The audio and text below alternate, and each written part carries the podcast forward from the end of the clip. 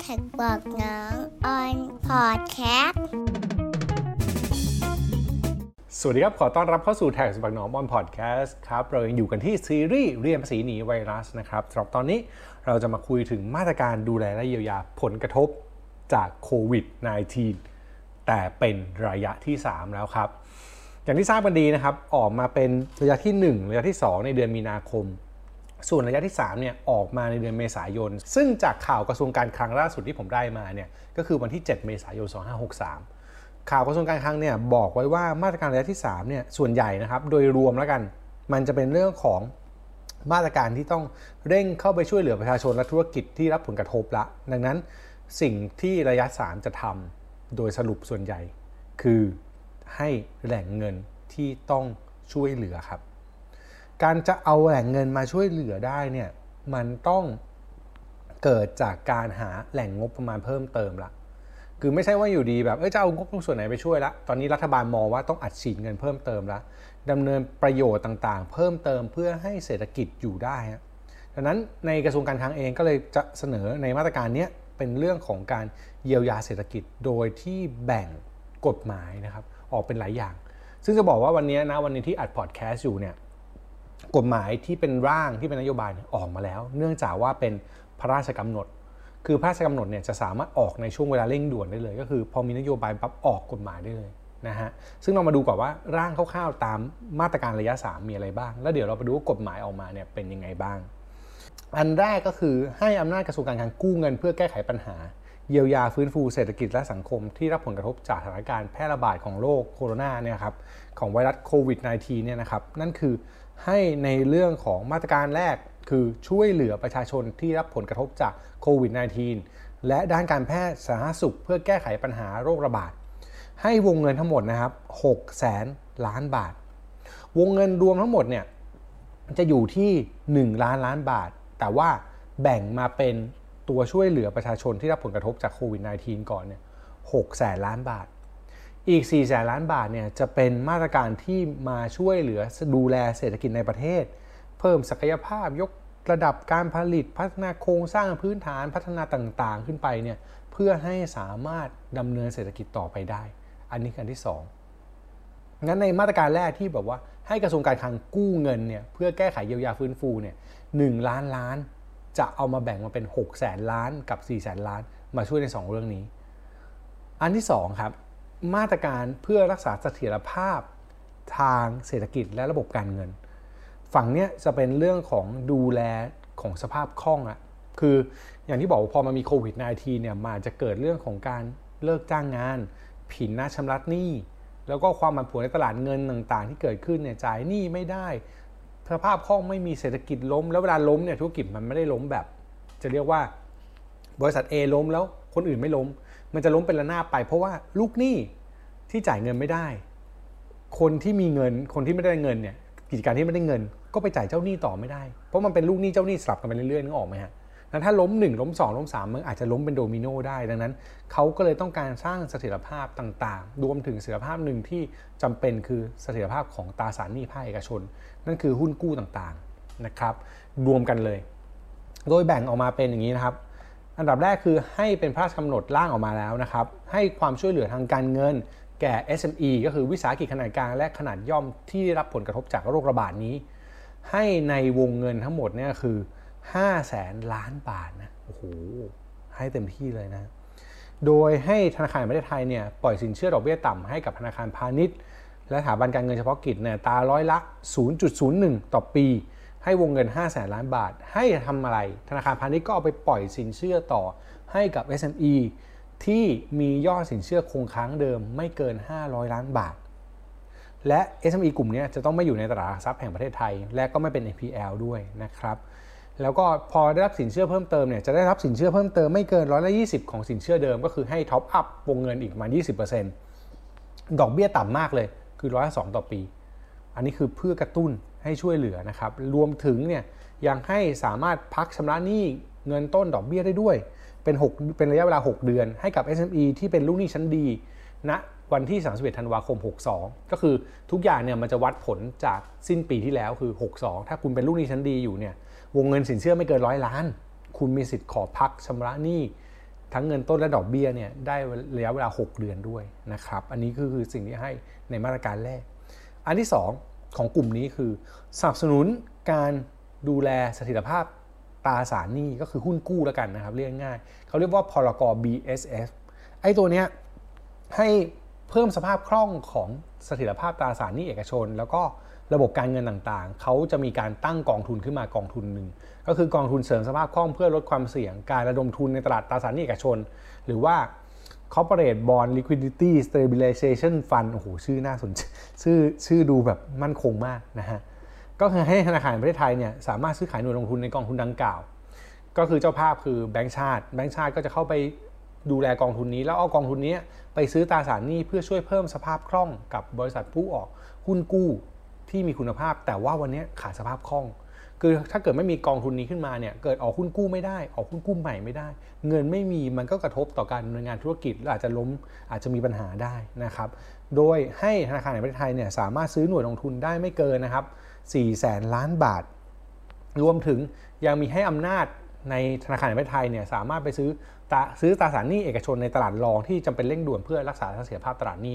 ตลาดตราสารหนี้ด้วย ก็คือในตลาดรองเนี่ยตลาดที่เขามีการซื้อขายตราสารหนี้ธนาคารแห่งประเทศไทยก็สามารถเข้าไปซื้อได้ด้วย อันนี้มันช่วยพยุงในภาพรวมของเศรษฐกิจ จะเห็นว่านะครับสังเกตนะครับ อันนี้เล่าให้ฟังก่อนมาตรการระยะสามเนี่ยจะเป็นมาตรการระยะแบบระยะยาว แล้วก็มองภาพใหญ่ มองภาพทั้งหมด และเป็นการใช้เงินที่เยอะมาก เพราะว่าต้องอนุมัติให้รัฐมีการกู้เงินเนี่ยเมื่อกี้ล้านล้านแล้วนะคือมองโดยรวมก็คือ เงินตรงนี้เป็นเงินอนาคตนะครับ ต้องเอามาใช้ แล้วก็ต้องผ่านวิกฤตนี้ไปให้ได้ ถ้าผ่านไม่ได้ก็แปลว่ารัฐบาลจะเป็นหนี้เพิ่มเหมือนกัน ซึ่งก็เป็นอะไรที่น่ากลัวเหมือนกันนะครับ ทีนี้มามาตรการส่วนที่ 3 ช่วยเหลืออื่นๆ ก็คือร่างกฤษฎีกากำหนดจำนวนเงินฝากที่รับคุ้มครองการทั่วไปก็คือ ขยายวงเงินคุ้มครองเงินฝากเนี่ยไปที่ระดับ 5 ล้าน จนถึงวันที่ 10 สิงหาคม2564 เพื่อให้ผู้ฝากเงินเนี่ยมีความเชื่อมั่น เพราะไม่งั้นเนี่ยตอนนี้มันความคุ้มครองมันจุดที่ 1 ล้านใช่ไหม เขาก็ขยายเป็น 5 ล้านให้ถึง 10 สิงหาคม 2564 มีให้สินเชื่อดอกเบี้ยต่ำสำหรับผู้ประกอบธุรกิจการเงินที่ไม่ใช่สถาบันการเงิน พวกนอนแบงก์ต่างๆ โดยให้ธนาคารสินออมสินนะครับปล่อยสินเชื่อให้กับกลุ่มนี้ได้ เพื่อช่วยเหลือลูกหนี้รายย่อย คือนอนแบงก์ก็จะมีกลุ่มลูกหนี้รายย่อยของเขาดังนั้นถ้าลูกหนี้จ่ายไม่ไหวนอนแบงก์ก็มีปัญหาอาจจะมีให้นอนแบงก์เนี่ยไปปล่อยสินเชื่อให้ลูกหนี้กลุ่มนี้เพิ่มเติมได้ เช่นสินเชื่อบัตรเครดิต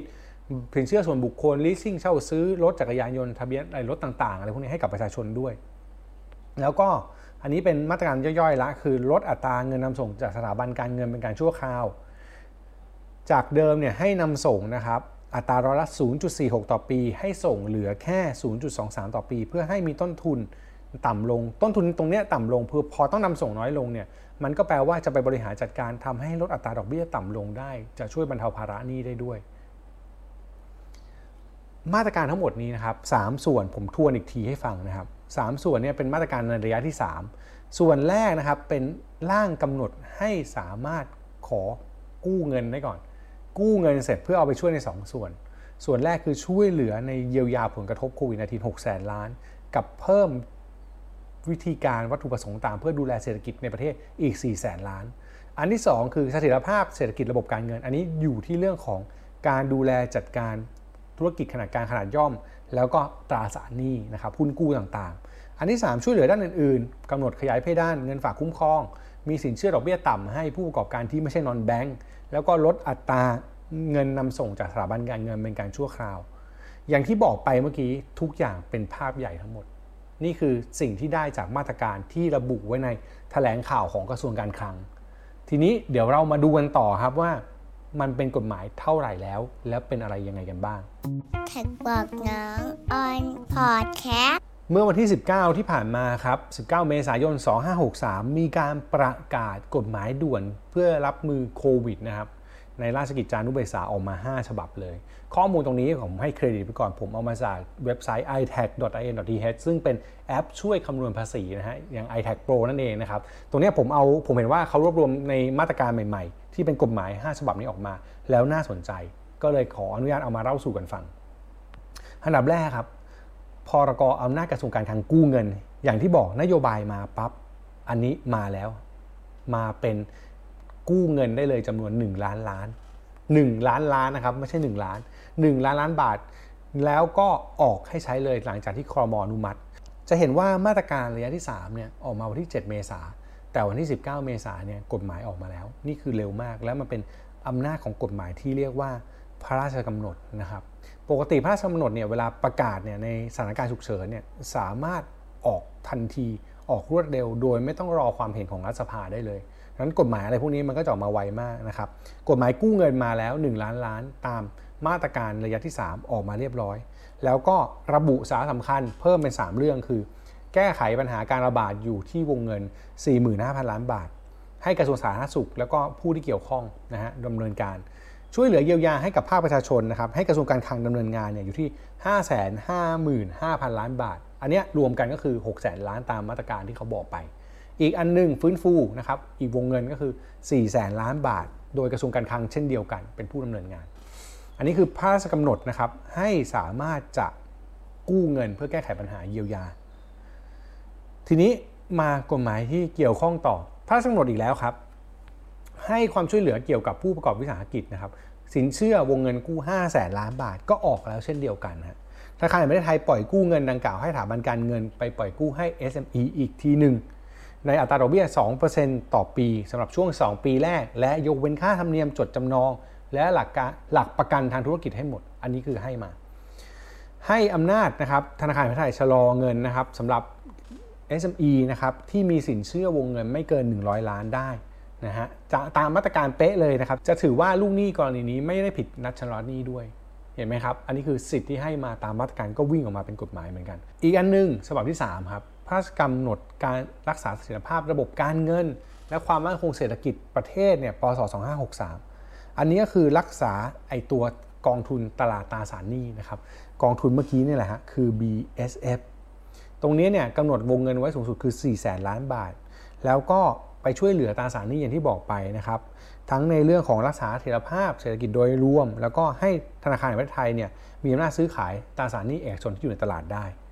ตรงนี้ถ้าเกิดบริหารกองทุนนะในกฎหมายบอก ถ้าบริหารกองทุนแล้วมีกำไร ก็ให้ส่งเข้ากระทรวงการคลังเป็นรายได้แผ่นดิน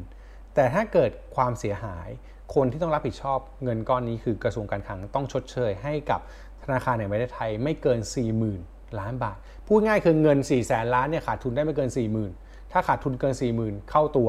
แต่ถ้าเกิดกำไรยกให้กระทรวงการคลังเข้าไปนะครับแท็กบอกน้องออนพอดแคสต์อีกตัวหนึ่งนะครับ ตัวที่เกี่ยวข้องกับมาตรการตัวนี้ก็คือว่ากำหนดจำนวนเงินฝากให้คุ้มครองเป็นการทั่วไปพศ2563 ขยายวงเงินนะครับจากเดิม 1 ล้านเนี่ยให้กลายไปเป็น 5 ล้านบาท แล้วก็สิ้นสุดลงในวันที่ 10 สิงหาคม